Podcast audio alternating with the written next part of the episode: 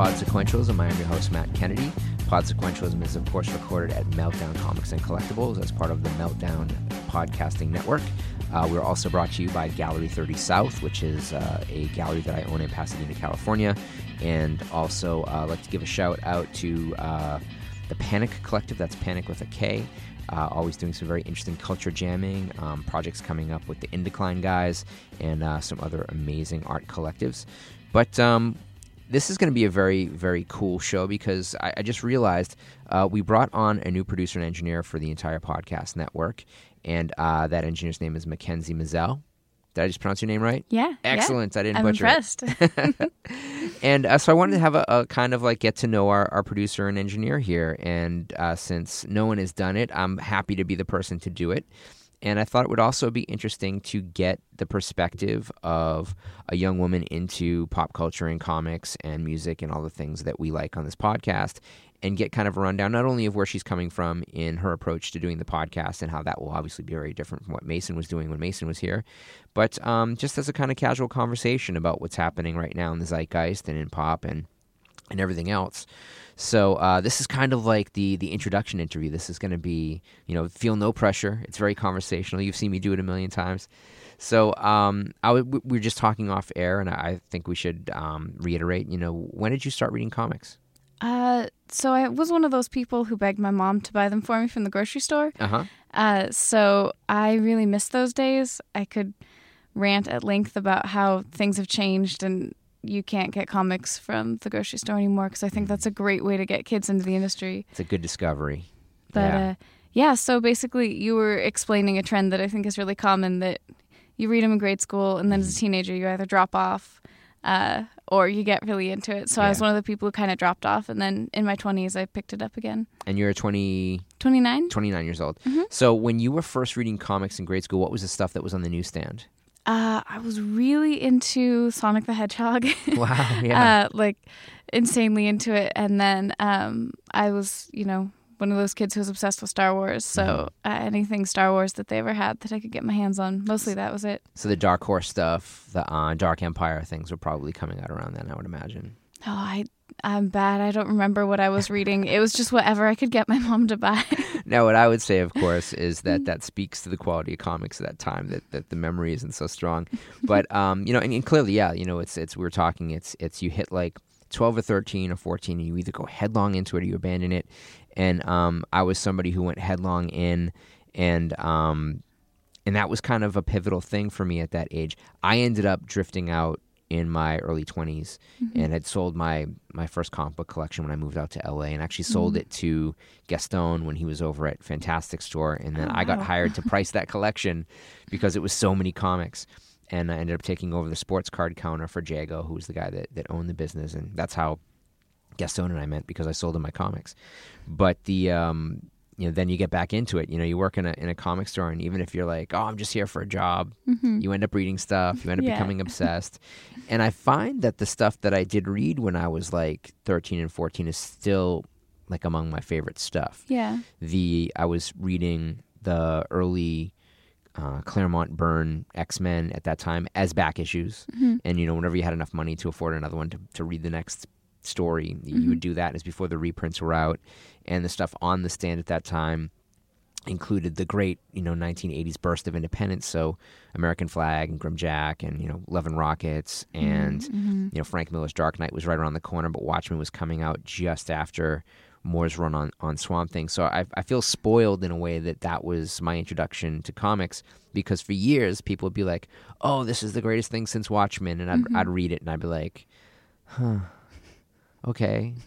like, d- did they not read what I read? You know, did they not? And then I realized, you know, a lot of people were reading Watchmen as a collection, not as a monthly comic. And so mm-hmm. those 12 issues, as they came out, and there were two major delays, you would go back and you would read it all over again and try and figure out if you could solve the mystery yourself mm-hmm. before it, before it came out.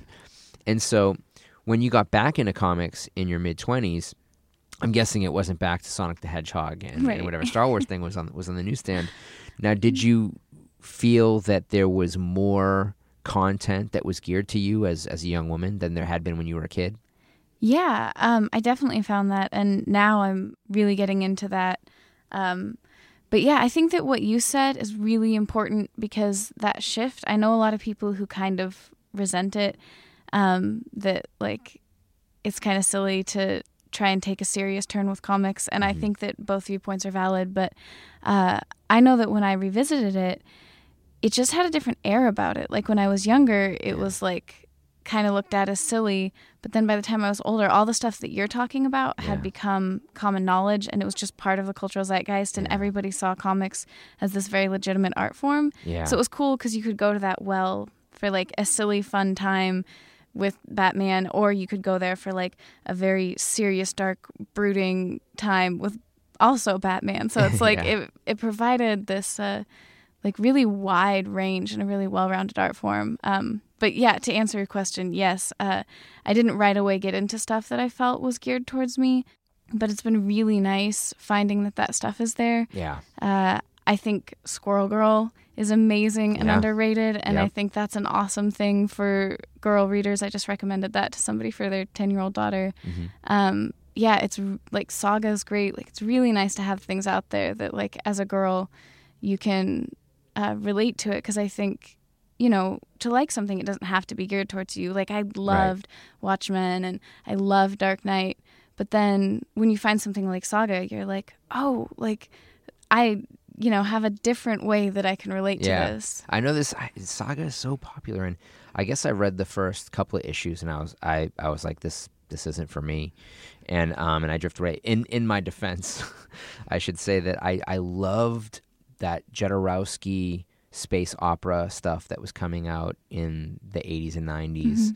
You know when he was not doing films anymore, and he had gone back to comics. Um, maybe even after Moebius had already passed away, that but Jodorowsky had a, a major resurgence in comics. Before, you know, while he wasn't making movies, now Mhm. he's making movies again, and there's a mystical element to it that I think is absent from pretty much all the other science fiction type comics. Mm-hmm. And I realized that I guess I'm really not as big a fan of science fiction as a genre, Mhm. and I'm um, definitely not fantasy as a genre, which is funny because I was so into Dungeons and Dragons when I was a kid, and now every time I read anything that seems to be geared to that, I'm like, I can't get 100 pages into it. I just, I'm like, I can't deal with this, and I put it down.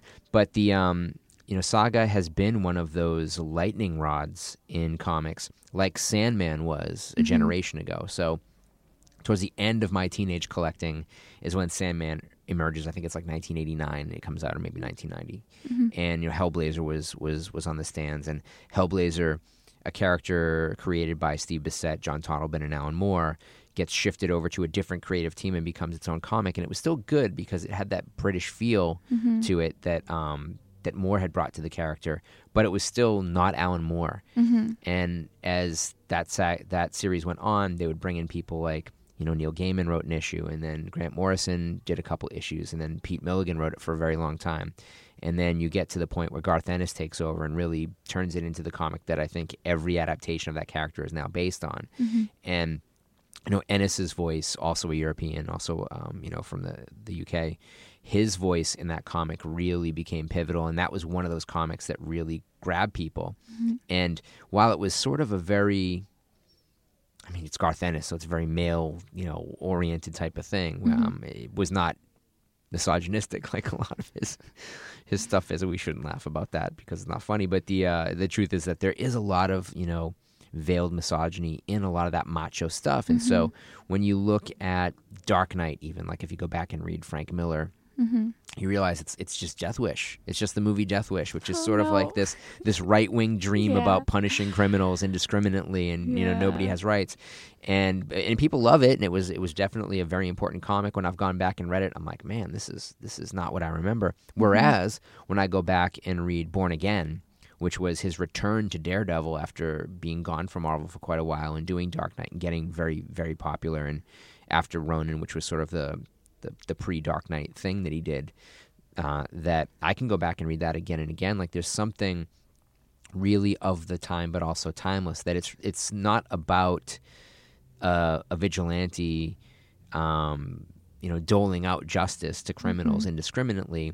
It's about a man who is for lack of a better word, a superhero. Mm-hmm. So still a costume vigilante whose life is destroyed by somebody who's just a lot smarter than he is Mm. and is very dangerous and is a terrible human being. Mm-hmm. And what's going to happen when these two come to a head? And I think that there's that's still kind of very macho theme, but there was also a lot of contemporary and undeniably Shakespearean drama happening in that. Mm-hmm. I think that's also the appeal of Saga, right? Is that Saga has a lot of Shakespearean drama to it, and that there's very well fleshed out characters. There's, you know, a lot of these characters are alien, but they're very obviously, if they were to be in contemporary society, they're people of color. There's a lot of Mhm. women, and the um, the types of relationships between the characters are relationships that aren't common in other comics. So I, I totally get why that is a thing. And now I always feel guilty. I'm like, oh, I should go back and read it. And I know it's going to hit a point where there's like a hundred issues out or something, and I'll go back and I'll read an omnibus and I'm like, why? Why was I on the on the on the bandwagon for this? But it's it's true, you know that things that, and then to the opposite point, you know, where comics you, you start reading comics maybe and they're a little silly, and then they become these big action things, and then they become like super serious. That there was, of course, that shift in Daredevil, Mm-hmm. you know, within the last five or six years, where you close out the series with um, Ed Brubaker writing quite possibly the greatest Daredevil story ever written, and it's it's sort of like The Sopranos, you know, like very sco- you know, it's it's it's got a huge scope and it's very personal. And I'm glad I didn't read that monthly. I would have I would have stopped. You know, it would have been too frustrating. But the you've got now the the person who took over Daredevil after that has a sort of more aloof, a more fun Daredevil. You know, and again after Grant Morrison's crazy run on Batman, you've got Tom King. Well, you've got Jason Snyder, whose whose run was incredibly grim but incredibly amazing and somewhat hopeful. And you've got Tom King, where you've got someone writing. Well, yeah, you know, a guy who does this for a living is going to have some like psychological problems. We've Yeah. never discussed this. It's like, what would happen if Batman really kind of started confronting the emotions behind what he does, what he does? And so you've got this brilliant run and a brilliant take on a comic and a fresh approach, which I think is going to appeal definitely more to um, to female readers than any of the prior Batmans, which are just you know guys beating the crap out of each other, you know, on, on a on a monthly basis. So it, it's it's fun to see that there has been a little bit of lightness brought back into these comics that were so dark that is expanding the female audience. But then there's the problem, right? There's the problem that circulation has never been as low as it is now, Yeah. ever. It's really, really dire. Yeah, I mean, the you talk about the numbers at Marvel, and we've we've covered this numerous times about you know the terrible things they said at their uh, their dealers conference, and you know their their war on diversity and and all this stuff. And their complaint is, well, we keep doing these things and no one's reading, and it's like, well, yeah, but if you if you go out into the forest and you start jamming with your band and you play a show and you're like, why isn't anybody coming to see us? I mean, you got to put up flyers for this. You got to let people know where you're playing. And clearly, they're not going after this demographic that they feel like they've been catering to, Mhm. and which they've done sort of a half-assed job of catering to, and they don't hang in there long enough to develop a fan base. Yeah. But if you're not advertising in in the inner city, you're not getting inner city readers. Mhm. If you're not advertising in um, in culturally relevant areas for a specific demographic, Mhm. then you're not going to get them. They're not just going to magically figure out that this thing is for them.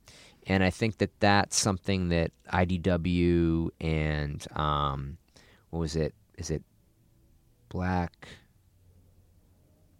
God, we talked about it a couple weeks ago. But there's there's um, there's a couple of imprints that are very much about telling specific types of stories for a very specific type of audience, and that's been great. You know, it's been very well written stuff. You talked about Squirrel Girl. Who writes Squirrel Girl? I don't remember. Ah, bummer. We're gonna get calls on this. We're gonna get emails. oh emails. no. But the um, you know what I like about Shade the Changing Girl, of course, is that that that team behind Shade the Changing Girl is a female team. Mm. And I'm not saying you have to be a woman to write a woman because clearly there are many authors that mm-hmm. have written very strong female characters who are not. Mm-hmm. But I think that unless you're really really good at it, then it's kind of silly to assign that type of job, which what used to happen. I mean, we know they were, it was called the bullpen. You know, what's a bullpen? It's easy replace, easy replacement. You know, you got pitchers in a lineup. Oh, that guy threw his arm up. Pull him. Put another guy in. And that's what the bullpen was at Marvel. That's what the bullpen was at DC. It's it's that there are these guys that can just step in and write stuff, and it'll get you through the month. And it's they're journeymen. It's not great. It's not maybe not terrible. Sometimes terrible. Uh, occasionally better than expected, but um, easy to shuffle through. And then that shift towards single creators managing massive you know, multiple storylines became just hard to penetrate. Like if you Mm-hmm. wanted to read something, you couldn't because you're in the middle of this ridiculous, huge story, and there's no Mm-hmm. place to kind of get in. And I think that certain independent series, and certainly at, at Image, like you know, t- Walking Dead, for instance, you can kind of step into the Walking Dead after a story arc every Mm-hmm. six issues or so, and you can start new. And if you're interested in what you read, you can go back and figure out, oh my God, these people have been through hell, Mm-hmm. and um, and you can decide to stay in, or you can tap out like I did around issue 55 when they killed a baby. But um, you know, there's there's enough of that now. I think that there's enough in in low print run. There's enough for everybody, and that may not be good for the industry, but it's better for the people creating the comics because I think they're making more money. Yeah, I I don't know, maybe this is just conjecture, but um, you know, like you talked about, the numbers are insane. Comics are down like what, 90 91% for a lot of these companies. Yeah. And yeah, I think that like you were talking about and I think I might have mentioned to you that the way that these are structured and like you were saying that like you can just sort of like trade people in and out Mhm. there's not enough value currently on particular writers or on these storylines and so i feel like we're in this weird place where we're selling singles well these singles are like these tiny little snippets that are not fully developed stories Yeah. And then we're just selling the singles for the trade, but then we're not putting that much emphasis on creativity Yeah. or on the writer. And so everything feels like it's kind of in this state of disarray. That's why I'm excited about like like you mentioned Tom King, like I'm really excited about that because every comic is a whole story, Yeah. but we get an arc out of it too. And uh, I feel like with things like that, um, hopefully these companies are starting to get the idea that like yeah okay i will just give you my money if it says spider-man on it but more people are going to give you their money if you like really value the contributions of your artists Yeah. and you think about what you're putting into a single and also the whole story or if you like maybe change your model some and focus on trades um, but yeah it feels like we're in a really big time of flux and i hope that these companies listen i know you mentioned you're disappointed with marvel Mhm. Uh, that's really astounding to me because I, I think of them as a company that's made so many good decisions Mhm. and then to hear that was insanely disappointing Yeah. um, but you know i guess it's just swinging we back tried the other diversity. way Oh We tried diversity. Didn't work. Bye bye. you know that that to me is insane. Yeah. Yeah. You know, and oh my gosh, I mean, like in, in the '80s. So 1986 is he, it was 85 or 86 that um the same month uh, at the comic shop we got an issue number one of Alpha Flight, which was the first X Men um, breakoffs, you know, regular series, and Love and Rockets number one. yay yes. So one of those comics became worth about six dollars forever, and the other one is worth hundreds, if not thousands, of dollars. and we won't even get into you know the condition grading nine point five and above, where which is the most insane, most disappointing part of the hobby to me, is this scam of getting your comics graded. Um, and thrown into a hard plastic case where it's never going to be touched or referenced again, and that does drive me absolutely crazy. But um, you know that Love and Rockets was the first comic to really have an entire cast that wasn't white. It, um, you know, the first comic to have um, a gay romance, and one of the first comics to have a believable romance of any kind. you know, um, in the story, and especially between Maggie and Hopi, and, and their like their crazy relationship as it as it evolves over the years. The characters get fat, they get haircuts. You know, they change their look, they lose weight. You know, it's like human beings, and that had never ever happened in in comics. You know, you look at things that, and Love and Rockets is ostensibly based around that same model that the old comic strips were. You know, like Gasoline Alley or like Blondie, where it's um, you take that panel presentation and that look of like a, um, a daily or a, or a Sunday funnies type of thing uh, in a um, in a more figurative, you know, humanistic way. Um, stretch it to a feature length so that it's fun to read, which is actually the way they read American comics in Europe. It's like the first comics that Europeans saw from America weren't necessarily the superhero comics, but were the bound editions um, of like Peanuts and um, you know these these early comic strips. So you know, Katzenjammer Kids and stuff like that. So these they were put together in a sequence the way that in the 80s there was an explosion of like Bloom County and you go buy these Bloom County, you know, collections or um, you know, Doonesbury, you know, if you were into political comics at that time. So those things became sort of a copy of that very already popular European model of just collections of comic strips. But when you go back and look at comic strips, the um, there's that odd fondness that found its way for, you know, like you know, like Sluggo, these characters, you know, these these B characters in other people's strips that manifested with the people who were writing Comics Journal, and so you had these these kids that had just graduated from literacy programs in Berkeley and and in um, probably Harvard as well, and definitely NYU, who find their way to the Midwest and they can't get jobs writing because they're writing very intellectually. So they decide to put together, you know, an intellectual, um, you know, publication about comic books, which is I mean, if, if Frank Zappa thought that you know writing about music was like dancing about architecture, what would he think about intellectuals writing about comic strips? But um, it definitely did help elevate you know the perception of comics as as fine art. But they really hated superhero comics.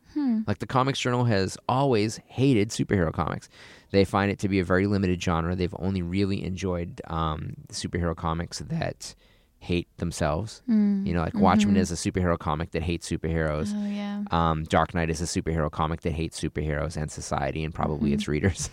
and um, you know, th- so that they they find themselves really locked into that mold of of critique and criticism, and it's got that highbrow approach, but it's also really it's a pejorative attitude about anything mainstream, which is in very much in line with the way that um, Dr. Wertham felt about comics. That he felt that it was a type of exploitation, and mm-hmm. he loved zines, but mm-hmm. the people producing zines loved the comics that he hated, that he thought were mm. destroying, you know, children's minds. And so there was like, you know, two things that didn't quite go together.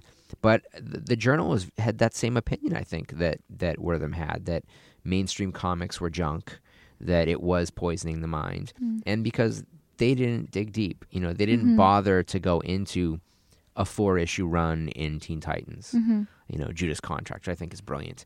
Or, um, you know, the while the Phoenix saga in X Men was a bit longer and a bit more melodramatic. I mean, as you know, the the the mutant story in the X Men has always been a melodramatic story, which is why it has appealed uh, to so many disenfranchised uh, groups of society. But that it's you know they didn't bother doing their homework until it became a collection. They were just way more interested in you know like like terrible music journalism. You know. People that hate anything once you sell hundred thousand copies, Right. you know. Oh, I Yeah. liked them back when they were blah blah blah. You know, there's a great Yeah. song by um, oh my gosh, the Canadian group, and it's like, um, I'm losing my edge. I'm losing my edge, and they just keep talking about yeah. Oh yeah, I was at the first Kraftwerk rehearsals in Berlin. It's like these you know these bullshit grandiose claims about how cool they are, how hip, they, how way ahead of the curve they were. And that's kind of what that whole crew at, at the journal was. And then you read things like the Comic Buyer's Guide, which would be, you know, uh, a sales record of, of the month, eh, or the I think Comic Buyer's Guide was weekly, and you would get like real, you know, I think fan perspective reviews, well written fan pers- perspective reviews about what was going to go down that month, which led to other publications like Amazing Heroes, which I loved, and um, ultimately Wizard, which went out of business a few years back and uh, I think it was Gareb Shamus who ended up selling his collection. He was his dad started Wizard magazine, and he had all the covers to Watchmen, the original artwork covers, Wow. and that all went to Heritage in one one sale of every single cover to the Watchmen, and um, probably made a fortune. But they probably sold it about two years too early.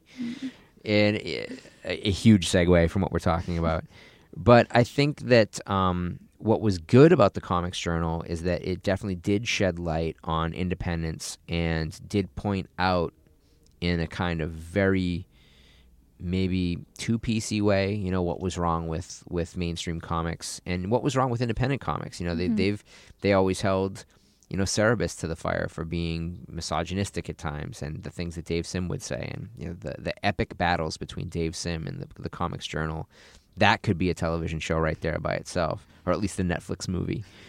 And um, it did help highlight female creatives, and there was not much of an outlet until that. So, you know, everything has its good and its bad, I guess. Yeah.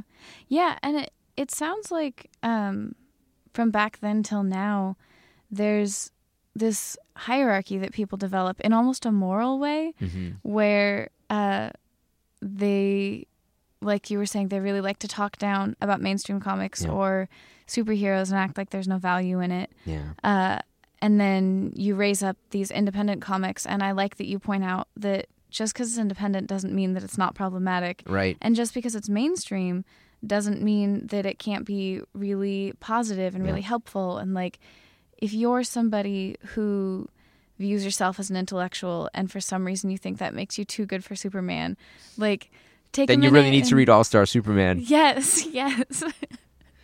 and like think about if you're so intellectual, well, why are so many people drawn to it? Why aren't you getting into the psychology and sociology of it? Like why aren't you breaking down why these things are culturally significant? And that's always been really shocking to me Yeah. that people instead want to focus on like what you said is something I've been thinking about so much lately. Comics that do sort of hate themselves Yeah. or hate their readership or make fun of their readership. Yeah. And at this point, like that's so played out and not what we need. And the I- Max imprint, you know, at Marvel for a long time, which actually ended up developing a great comic in that, you know, when Daredevil went to the Max imprint, and that's when um, Brian Michael Bendis took over the Hmm. title and started writing what was one of the greatest stories ever told in comics. And then followed by an even better story about with the same cast and crew picks up on the you know the day after that last issue when Ed Brubaker's run happens in in Daredevil, but the Max imprint seemed to have a sort of derision for its readership that it was so close to self parody that you had to think, who thought this was a good idea? You know, you can point to the editors there. So you know, there's there's something to be had. L- look at your editors; these are the guys responsible for this stuff. But um, you know, especially what they did with the Rawhide Kid, which was just like the most insulting. Um, you know, this, this idea that oh yeah, we're gonna make a gay superhero, and and just do it so badly, just so badly is is insulting. And that was, I think, a Max imprint. You know, Yeah. there's a weird Thor Vikings thing that Garth Ennis wrote that he probably wrote in the back of a cocktail napkin, quite honestly, because there's no thought behind it, and it's just like rape and mm. pillage and gore. Mm. You know, it's like, oh, well, well, real Vikings would be like this. Well, it's like, yeah, you don't have to bring that into a Thor comic, probably. And um, but yeah, there's there's definitely you know I- I've got right in front of me right now like the Black Crown Quarterly number two, and it's IDW, so it's basically a division of Marvel, really, mm. right? IDW is a, a Marvel imprint, and they're really kind of kicking ass. I mean, it's Shelly Bond's the editor of the line, and, and you've got uh, a lot of talent doing new projects. You know, and, and these things are great because they give you a, a sort of a sampling of what is in the line. And, and Vertigo used to do this. So obviously, IDW is very much aping the Vertigo model of the early '90s, which uh, you know DC realized that they had a bunch of sort of somewhat like-minded writers working in these characters that were sort of outside the regular DC universe, and they decided to throw all of them under the same imprint. So many of those comics started as regular DC comics, and then at a certain number, they all of a sudden got the Vertigo badge in the corner. And IDW is doing it a little bit uh, better in that they're starting with you know their number ones, and and so the Black Crown is a specific um, imprint under IDW that's very much like Vertigo, and you've got you know some great stuff like um, you know what's the Punk's Not Dead, which is just fabulous, and and you've got um, what was the first one that came out of this? I don't see it in here, but um, just some really really interesting stuff. The artwork is fantastic. Um, you know, coloring that isn't just completely distressing or like completely washing out the pencils. Um, you know, the type of things that I think would appeal to people who don't realize they like comics, and that's sort of what that was, right? That's like, that's what Saga was. Mm-hmm. Like, wow, I, I didn't think I liked comics, but I like this for that for the people who like it. Sandman Mhm. was like that, you know. Yeah. There were people that in the early '90s, when I moved from New England to LA, that the the only time uh, women walked into that comic book store was to buy the new Love and Rockets, which had a very erratic publishing schedule, or Sandman. So, um, and then you get these amazing conversations um, between people, and of course, comic shops are, you know, like it's sort of like MMA for intellectuals. Maybe it's like whereas It's like you know the uh, it's like the kumite for pseudo intellectuals, and um, so you get these people arguing back and forth. It's like the know-it-all, you know, um, lovable, you know, lovable but um, but hateable um, mascot that every comic book store has, which is Mhm. you know the the loudmouth in the corner that maybe doesn't even buy comics. He sits there and reads them all day, and for some reason, no one's throwing him out of the store. And then he'll get in an argument with somebody over this because they think they know something, and then you realize, and then other people get involved, and it becomes a, an argument of sides. And then, like in those days, again, because there was just so few women that came into the comic stores, you know, that it, it was just like it was it broke up the testosterone, Mm. like it broke up that just like that boys club atmosphere that like i won't say locker room because that's taken on a completely different connotation Yeah. in, in locker room talk and it, i don't think it, it certainly none of the comic shops i worked in was was that type of environment. Mhm. but you'd get you know a, a little you get a little broy sometimes. Mhm. so it's nice to have you know um, that change. And you know people would be on their best behavior and they'd start discussing things intelligently and you could tell if they were going to get the intellectual slap down. You'd love to see that happen. And oftentimes back then there was a certain fashion like associated with it. Like a lot of a lot of girls who were reading comics a lot of young women who were reading comics had like a real specific fashion identity that tied into reading the sandman you know they weren't maybe Mm, overt mhm. goths but there was a certain look and um, they were girls who were reading love and rockets that would um, you know also kind of like they didn't necessarily look like you know las locas but you could tell they read Love and Rockets. Like you could tell when Mhm. they came in, like there was there was a certain they would adapt a little bit of the fashion that was in the comics. You certainly don't really see that anymore. I Mm-mm. mean, it, there's cosplay, Yeah. which is its own thing, but you don't really see a sort of street fashion develop out of Mhm. independent comics anymore. And I guess I miss that. Yeah. I haven't seen that. I think that was before my time, but Maybe it was just a the pre you know, an early '90s thing. It might have Mhm. just been early '90s. Well, that's a good place to take a little break, and um, we're gonna uh, be back here in about uh, 30 to 60 seconds after a word from one of our sponsors. But um, we'll, we'll get back into it. We'll get back into talking um, with our our new producer Makenzie, and um, about what has drawn her into the hobby, and what keeps her here, and um, we'll see you back here in just a moment. All right, we're back to Pod Sequentialism. I am your host, Matt Kennedy, uh, here with Makenzie Mizell, our new producer and engineer of all the podcasts on the Meltdown Network. And uh, we're getting to know her, and, and um, we're talking about our, our histories of of um, of readership and fandom, and, and the, the problems that plague the collecting, but also the, the kind of hopefulness that there does seem to be a lot more out there now. And and and you know, you raised a really interesting point, and I'm going to get back to it, and I, we we did talk about it, but I think it's it's worth exploring a little bit deeper. And it's that notion that you know, it doesn't have to be a girly comic for a girl to read it. Like uh, you know, you can enjoy whatever you enjoy.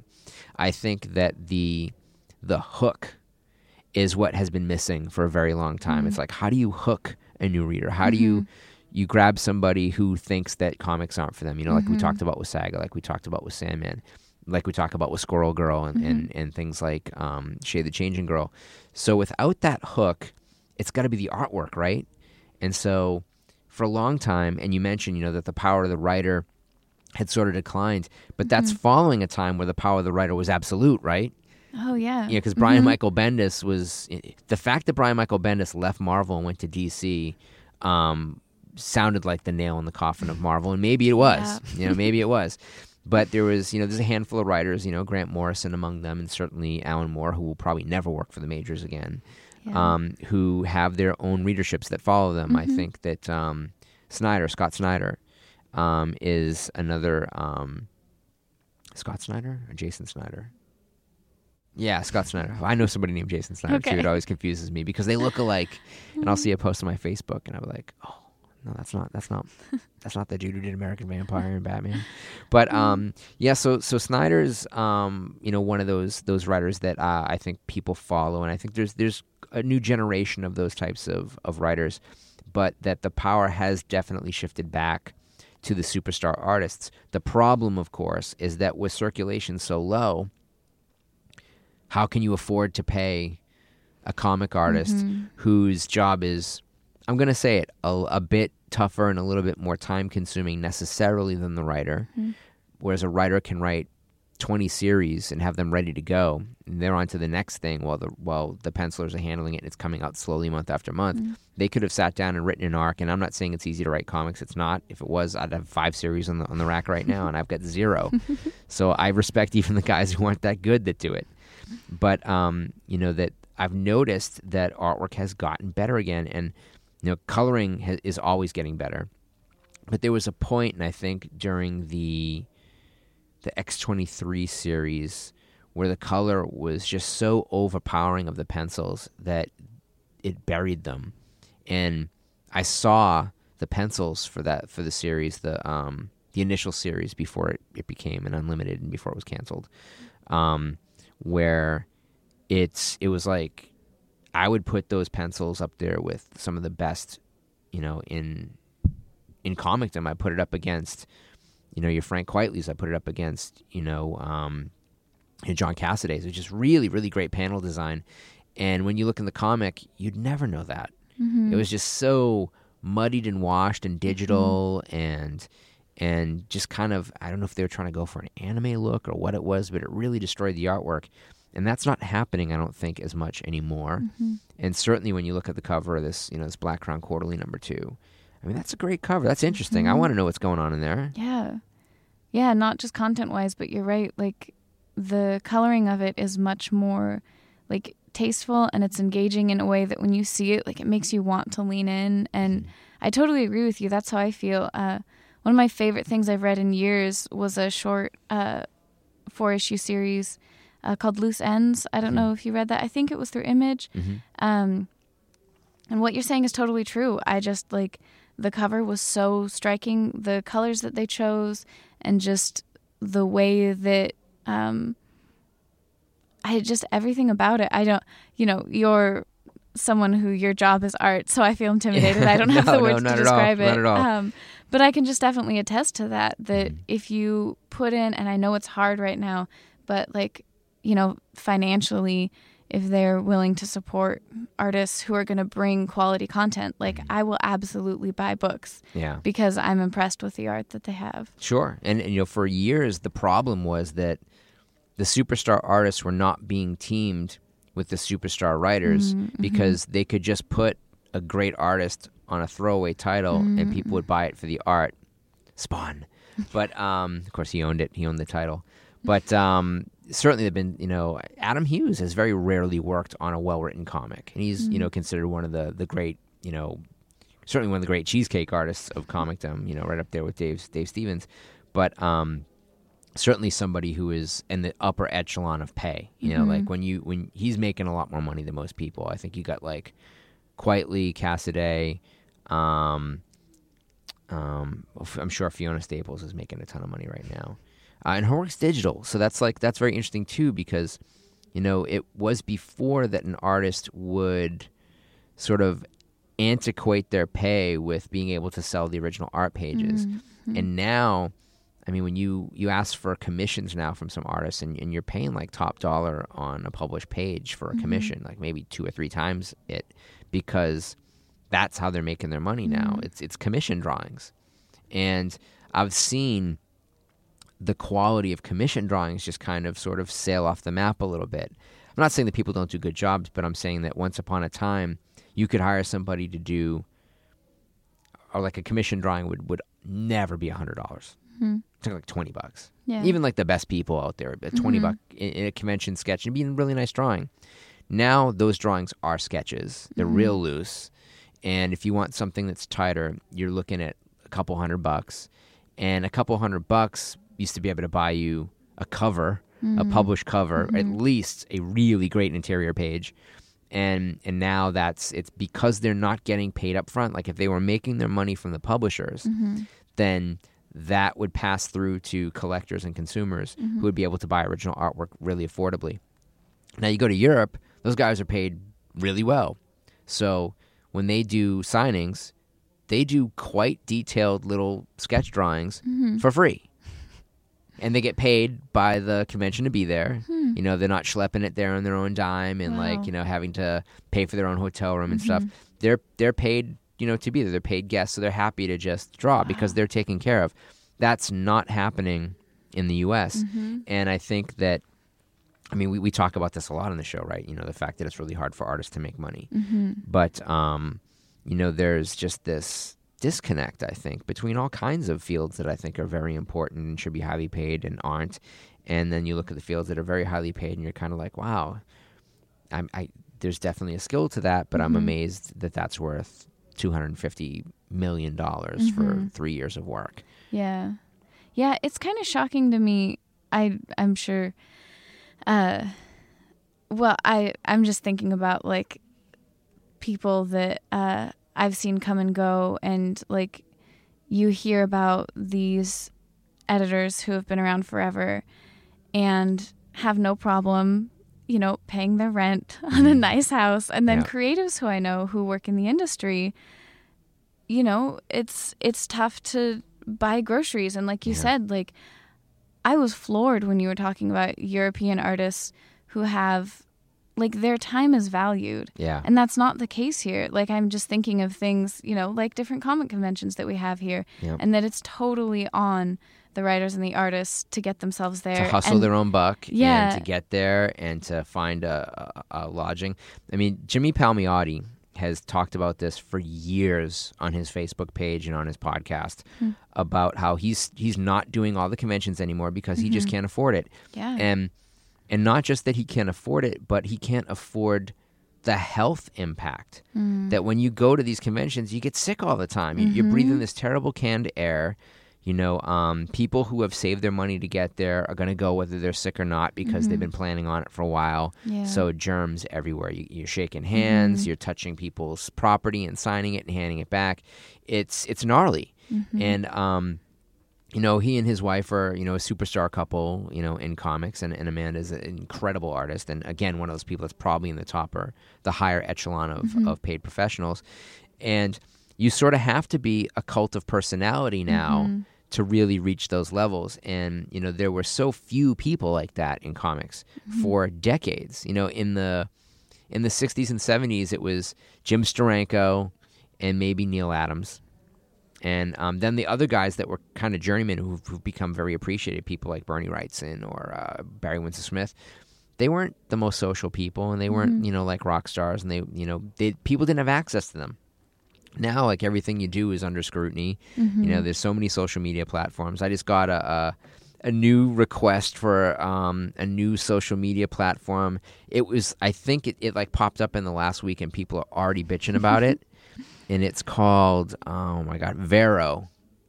Hmm. Vero. I'll, That s- sounds kind of familiar. I'll send you an invite. Okay. So um, I haven't posted anything yet because you know who has time. But the um, you know this this idea that everything is is you know uh, codified and and uh, co-opted and it's out there like you can't do or say anything is is a it's good and it's bad. I mean you can make a decision not to buy somebody's product if you don't like their their opinions on things. Um, some people think that that's wrong, but I think it's valid. I'm, I mean, if you don't want to support somebody because they're a jerk, then you know that's completely on you. You you don't have to say that they're terrible at what they do if they're good at what they do. Mm-hmm. But if you don't like them for things that they do in real life, you don't have to support their art. Mm-hmm. And so, I mean, there's kind of there's that line, right? Like, at what point does your social media identity have to become a full time mm-hmm. job? Right. while you're doing these other things.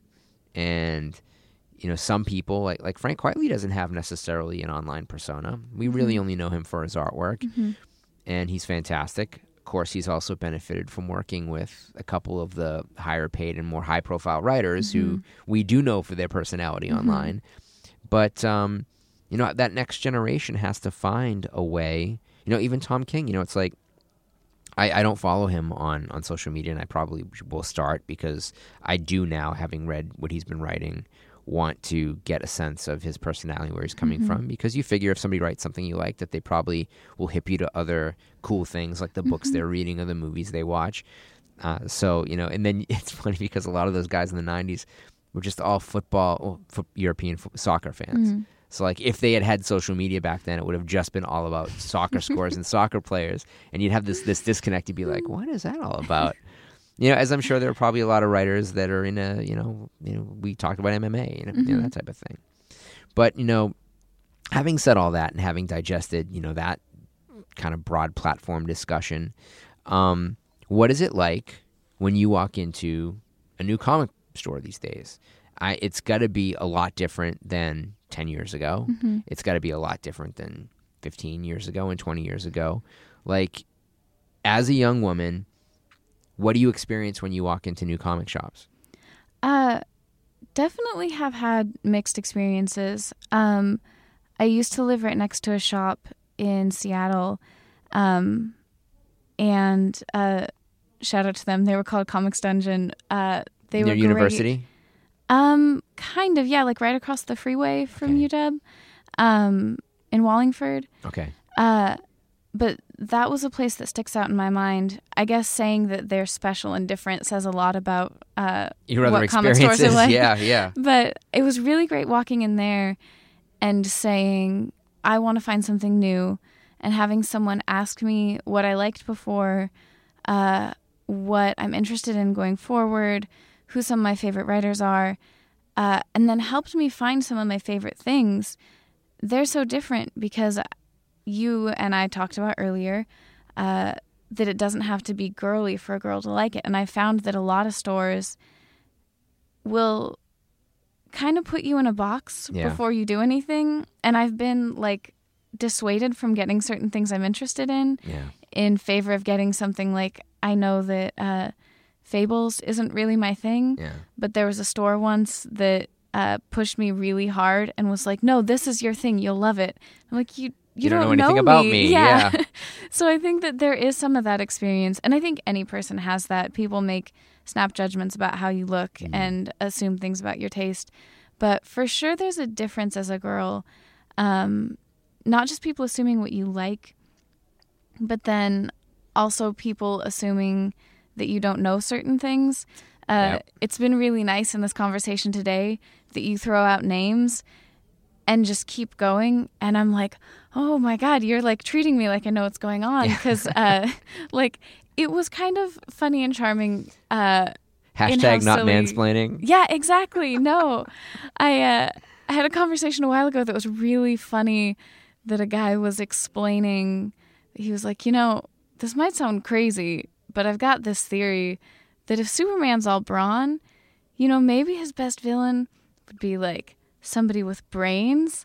Like, and I'm like, why is this happening? I know. Like, so it's really funny the way people will like break things Yeah. down into not just the terms of someone who's not familiar with the medium, but like just as a person, it's funny. And I don't know if it's just like, uh, because I'm sort of an outlier. People aren't sure, you know, it's not as much that way as it used to be, but if Yeah. people aren't sure, like, what level I'm at or how to talk to me, but, um, like at Meltdown here, I feel like because the clientele is really mixed, Yeah. nobody ever says, you know, well, because of your gender, you're going to be like this or you're going to like this.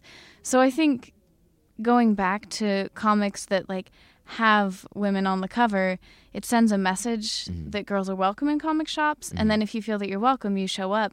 And then if you show up, both the staff and the guests of a comic shop are going to all have a different feeling. And suddenly it's not going to be like, oh, look, there's a girl in here. It's Yeah. just like, oh, we're all people who like comics. Which ones do you like? Exactly, and it's it's which makes it a hard subject for me to raise even because as as a white man, Mm-hmm. you know, and and I'm like the poster child for for snow.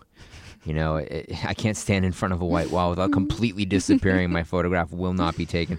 But because of that, I, I do catch a lot of what you might say is an assumptive approach to I must believe a certain thing because I'm I'm a white guy, as though I can't possibly have an opinion about anything that's valid uh, because of that. And I've seen a lot of people that that is definitely true of. There's definitely a lot of meatheads that um, have absolutely no experience, are not worldly, have not traveled, do not speak other languages, have spent zero time around people of color or um, people of, of, of different sexual preferences. And that's not who I am at all.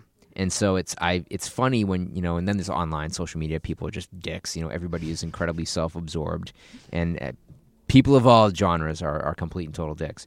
So um, all genders. The um, and so it gets frustrating when there are people who feel uh, just as those you know white males that were in comic stores for ad infinitum let, let's say going back 20 years and back that there's now people who are just as ignorant who just aren't white males Mm-hmm. and that's a bummer too and it, and to me it's it's it's a super bummer because it's like man you know it's this is a really a really great opportunity to if you're going to make your point to make it well Mm-hmm. and if you make your point poorly you take it all back like three steps Mm-hmm. And and again i'm i'm the absolute worst mouthpiece for that statement in the world. And i i completely understand that. And i'm there are going to be people that are that are going to say that are going to believe you know well you shouldn't say stuff like that. I'm like well you know i i, I think that you can say stuff like mm-hmm. that. And i think that if you understand where someone is coming from that you get to make a little bit more of a judgment assessed on something real and not just on the way that somebody looks. Mm-hmm. And that has been the norm or i should say it has not has been the norm. It was the norm for a very long time that a, a girl walking into a comic store was automatically going to feel that that male gaze, mm-hmm. um, feel more like an object than a, a client, and mm-hmm. not necessarily feel like part of something, but feel like you've walked into something, and then you have mm-hmm. to work on being accepted. And I feel that that has changed. And so when I ask these questions now, it's kind of to gauge where that silk degree moves. Has it moved a lot further than in the last time that these questions have been asked? Um, has it gotten in any way worse? Because sometimes it does. You know, sometimes there is a huge step back, as we saw with with Marvel last year in that that convention, which is a bummer. But um, you know, so it's I don't assume anymore that that's what happens, and so I, I like to kind of get a gist of of different places and different attitudes. But again, we're still talking about the coasts, right? I mean, we're talking about Yeah. Seattle. I mean, Seattle is maybe even more PC than, than Los Angeles is.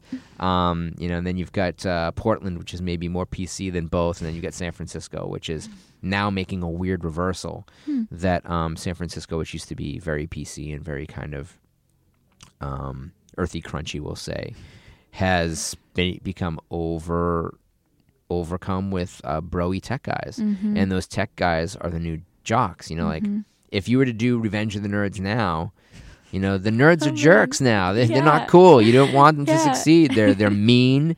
You know, they're, they're cyber bullies. They're you know they're incredibly misogynistic, and um, you know if, if we're going to be real about tech, the tech industry, and and the jocks are, are maybe not the jocks that we thought they were because there have been so many instances of um, of jocks coming under fire for bad activity that now people are aware of it, Yeah. and so I think that kids today, I, at least I hope, you know, kids today are, are being better educated. You know, what was the thing? It was like you don't you don't teach girls self defense, you teach boys respect for women, Mm-hmm. and um, I think that that has been happening over the last decade or so, and hopefully things get better. Which is not to Yeah. say that terrible things don't still happen, and certainly anybody is capable of doing a terrible thing, just as anybody should be capable of being really wonderful. But um, it's it's a good it's good to check in every once in a while and and let people know, you know, that this is it's not the same for everybody still. Mm-hmm. That there's still it's still little differences. It's getting better. Would you have the same experiences in a comic book store in Arizona or in in um, Colorado or in Madison, Wisconsin or in you know uh, Ocala, Florida, you know wherever you know um, in, in Oklahoma City? Mm-hmm. Maybe, maybe not. You know, I think it really depends on on where it's at. I mean, certainly you could go to Louisville, Kentucky. It's a college town. I'm sure comic shops there are amazing Mm-hmm. because it's a college town. But if you get out in Louisville, it's kind of like a more punk rock town than necessarily, you know, like a, uh, a sports town, and that does have does have a difference. But um, I think if you go into into intellectual pursuits, then you're going to meet intellectual people, Mm-hmm. and I think that comics now have a good balance of people who think intellectually but are able to express it in a in more layman like terms, Mm-hmm. so that you don't have that problem we discussed with the Comics Journal, where everybody's looking down their nose at, at this, that, or the other thing. So there we have it. well, uh, everybody, welcome aboard. You know, uh, Makenzie, and and um, certainly she's she's the the wizard behind the boards on all the podcasts on the Meltdown Network now. We do want to um, to uh, remember fondly Mason and, and the work that he put in here for the first couple of years in this podcast, and I give a shout out to him. I saw some pictures of him recently. He looks super happy, and um, you know, want to keep up with Mason uh, to the extent possible, maybe we'll have him back on the show and he can he can give us a check in and and tell us how much uh, happier he is now. He's not in Los Angeles, but uh, but we love it here. We love Los Angeles. It's the best. you know, if you're if you're a creative person, you kind of have to be here. It's either here or. New York. You know, like if, if you're if you're a comic artist, it's hard to pay the rent because it's hard for everybody to pay the rent in LA now. Mhm. But um, your options are much better. You know that you can get a job as a storyboarder. You can get a job, you know, doing for a commercial ad firm. Um, you know, you can maybe ch- take a run at, at fine art and that type of stuff. So there's there's a lot more options on the table if you're in certain places than elsewhere. But of course, if you live in a place where the rent is really low, then you don't have to worry about hustling necessarily for other things, and you can kind of hone your craft that way too. I always say there's a reason why Chris Cooksey still lives in Kansas, and it's because it costs him nothing. but I want to thank you for tuning into the show. This has, uh, at this point, been the 109th yeah. yeah, the 109th episode of Pod Sequentialism. Want to thank everybody for their support.